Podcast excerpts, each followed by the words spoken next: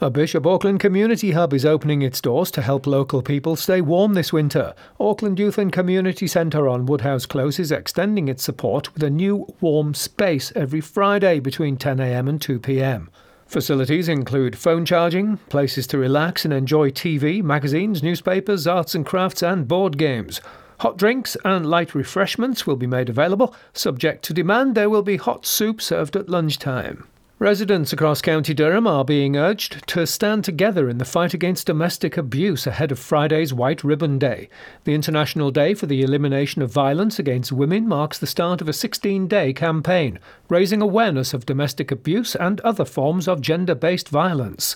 Council officers will be in Durham Marketplace on Friday, the 25th of November between 10am and 2pm, taking part in a series of football based activities in line with this year's White Ribbon theme of hashtag the goal, which coincides with the FIFA World Cup. And finally, around 5,300 homes in Bishop Auckland are to become the latest focus of a campaign to reduce blockages in sewers. The blockages can see waste forced back into people's homes or out into the environment, and more than 60% of these contain wipes that have been flushed down the toilet.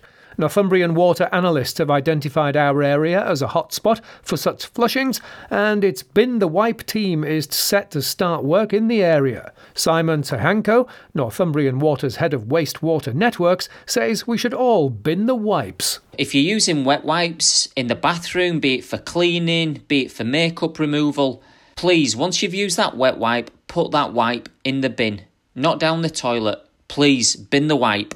Those are your local news headlines. I'm Gary Burgum.